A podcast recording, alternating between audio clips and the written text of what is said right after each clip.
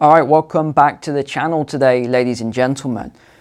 There have been some pretty disturbing developments in the last two days. In fact, I would say the last two days we've seen more advancements, more news in regards to Russia, Ukraine, NATO, the West than we have seen in weeks.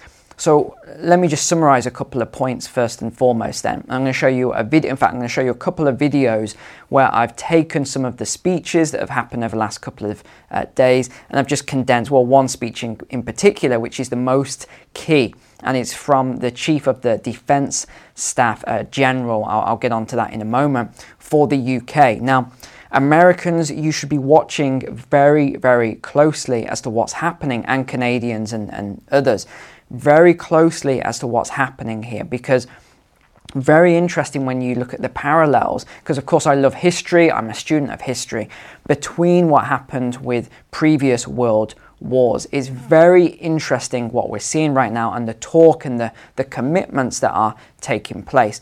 So what has been happening over the last couple of days then? Well two key conferences or summits one of them is for NATO in Madrid, which is uh, the G7, absolutely key, used to be G8. Of course, Russia no longer part of that. So the G7, so this is a summit taking place in Madrid. Um, uh, the other one, which is quite crucial, is taking place yesterday and today. And this is a land warfare conference being held in uh, London, UK at the moment. So I want to show you that speech that the general gave. Um, why I think this is not really getting much press coverage at all, where you would expect it to be receiving huge amounts of press coverage. In fact, I think this is just setting the path for what is going to happen throughout the whole of, of NATO. But it's, it, it looks like Britain is leading the way with this, the UK is leading the way uh, for other countries to follow a couple of other really, really key points there. Rather than you watching five, six, ten videos right now, I'm just condensing everything you need to know about Russia, Ukraine, NATO, etc., into this one uh, succinct video. So, a couple of other bits of news then. NATO has just announced they're going to increase from 40,000 troops to 300,000 troops on high readiness in order to fight against Russia if need be. Now, keywords here if need be. We will enhance our battle groups in the eastern part of the alliance up to brigade levels and increase the number of our high readiness forces to well over 300,000. Now remember, there's already 100,000 US troops in uh, Europe at the moment on high readiness. But the other big one that happened um, in the last 24 hours really was Turkey finally gave up its resistance to Finland and Sweden joining NATO. We don't know exactly why, but President Biden flew in, met with uh, President of Turkey. I don't know what sort of deal was done there, but Turkey now has dropped its resistance, and NATO believes that Sweden and Finland could join within two weeks. They said this is going to be the fastest transition um, ever for entry for members, so it could be within two weeks. Okay, so the most important aspect of today's video then I believe this is the match that is going to ignite everything. So let's go over and, and watch this video, this absolutely, uh, absolutely crucial speech that was given by, let me just give you his name. This is General Sir Patrick Sanders, Chief of the General Staff British Army. He's a, a new person in post. So let's see what he had to say, and I've condensed this down for you. How I intend to mobilise the British Army, our regulars, our reservists, and our civilians to deter Russian aggression. Okay, so the first key point here is he's talking about how he's going to mobilize the British Army. This process, we'll give it a name, Operation Mobilise, will be the Army's primary focus over the coming years. Now, if you want to look into Operation Mobilise, there is a fair amount of information online about this.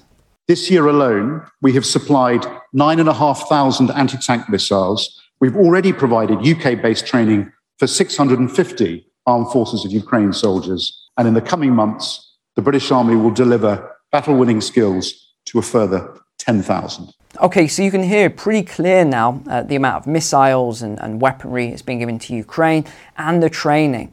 Uh, he, he's been very, very clear in this message as to what has been done and what will be done in the future. I don't think there's any uh, uh, grey area here. And because Russia wages war at the strategic and not the tactical level, its depth and resilience means it can suffer any number of campaigns, battles, and engagements lost, and yet regenerate and still ultimately prevail. Now, the reason I put this in, because I thought it was somewhat of a strange comment as part of his speech. If I were him, I wouldn't have put that in the speech because you know you want to motivate the soldiers and think that you can annihilate the enemy so for him to say that russia can just keep fighting and still prevail i thought that was quite interesting i'm not sure why that was put in the speech actually so this is the challenge that i will address through mobilization and to make it crystal clear that means focusing on winning the war, working with these allies against this threat in this location. And we'll see the first orders issued in Madrid tomorrow. And of course, at the time of recording this video, we haven't yet seen these orders issued. But I'm sure by the time this comes out in a few hours' time, when you're seeing this video, those orders will have been issued by now by the NATO uh, general. And it's this our willingness to shed blood to protect common values and each other's territory that will see us prevail. Again, I thought that was quite um, an interesting comment to say, you know, this level, and you'll hear him talk more about this level of sheer violence, uh, etc. But uh, for him to talk about shedding blood, I thought that was quite an interesting uh, statement to put in his speech here. So, how are we going to mobilize?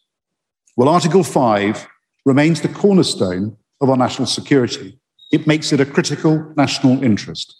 Okay, so we're back to Article 5 again now then. So you remember the video I made last week and I was talking about something that I think most of the media networks have really missed this crucial, um, again, match that could ignite this whole thing with uh, Kaliningrad, with this uh, Russian outpost, as it were, and how we have uh, Estonia, Latvia, Lithuania, all in this region, which I think will be the first casualties if we do see some sort of conflict. I know a lot of people think it would be Finland and into Sweden, but I mean, I think personally, I think it would be uh, Estonia, Latvia, uh, Lithuania, where there could be some sort of conflict. It requires forces across defence that are modernised, relevant, and harness the potential of the fourth industrial revolution.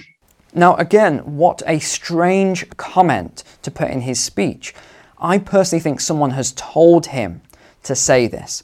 Because why would you put in there the WEF program, the fourth industrial revolution, straight from Mr. Schwab? Why is that in his speech? This is what made me raise an eyebrow. Why is that in here? Now, just a reminder of what the fourth industrial revolution is, let me play the WEF's promotional video here. One of the features of this fourth industrial revolution is that it doesn't change what we are doing, but it changes us. You might ask yourself, can we get to be superhumans?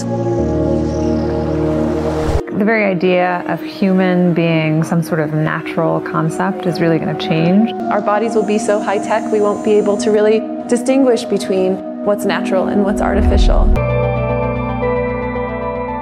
Okay, so now we know uh, a refresher there of what the fourth industrial revolution is. We must therefore meet strength with strength from the outset and be unequivocally prepared to fight for NATO territory. The government has also generously committed 41 billion to army equipment over the next decade. Again, we're coming back to the same issue that I have every time. 41 billion pounds committed to the army over the next decade, and yet there's all these arguments with the government right now to try and get a million pounds or uh, you know five million pounds for extra food and and you know heating and to help uh, the pensions and the elderly and stuff like that. Uh, I won't say any more on that. Most importantly, this will start now and not at some ill-defined point in the future. My job is to build the best army possible, ready to integrate with fellow services and strategic command, and ready to fight alongside our allies. of Future Soldiers' bold modernization agenda. So I've downloaded the PDF on this and it talks about Future Soldier and what all of this is. It's quite interesting actually to uh, look at and read. So I think that's pretty clear. This begins now. This isn't, you know, oh, in, in six months or a year we might start thinking about mobilizing. No, no, he's very clear. This begins now. His job is to get the army ready for a conflict with Russia. To illustrate how the army will mobilize, will all be initiated from the line of march. This means now, rather than some distant, undefined point in the future. A lessening of standards at a time when the British Army must be prepared to engage in warfare at its most violent. This effort must start now if we want to prevent war from happening. Again, this is what I mentioned about bloodshed and at its most violent. Um, very, very aggressive language here. Maybe this is uh, intentional. Maybe he's doing this uh, deliberately to try and sort of intimidate Russia or, or Putin or, or, you know whoever. However, is that a good strategy? I'm not so sure. Let's not forget what we saw on Sky News not long ago, where you know, Russia talked about this missile they have that they can fire from a, a, submarine that could wipe out the whole of the British Isles within two minutes. You know, we can't uh, forget about this sort of stuff.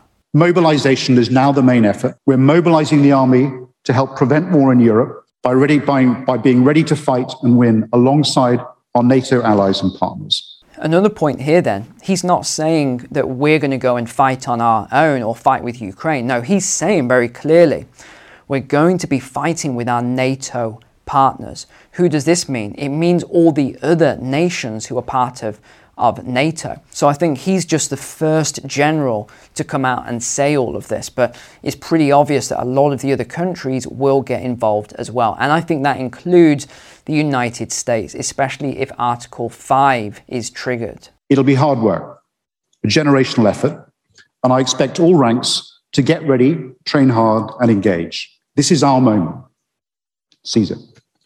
Now, the final thing I want to talk about here is around some of the statistics and numbers. I'm hearing all of these academics and uh, politicians, you know, putting on a good show and talking about all the things that we're going to do and how we're going to annihilate and, and all this other stuff.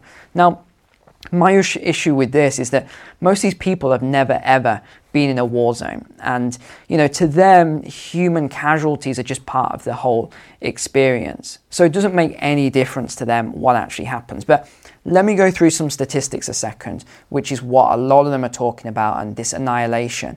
And I'll show you why there's a lot more to this than meets the eye. So we're on Statista, which is very reliable for statistics, and it just shows the total military personnel between NATO and Russia.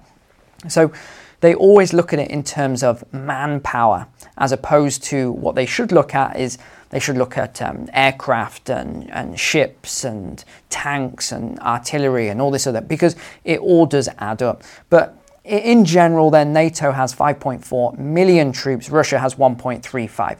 But it's not really as simple as that because there's also reservists and you've got to look at the fighting age of people and the like. But not just that, you've also got to remember that one of Russia's close allies is China.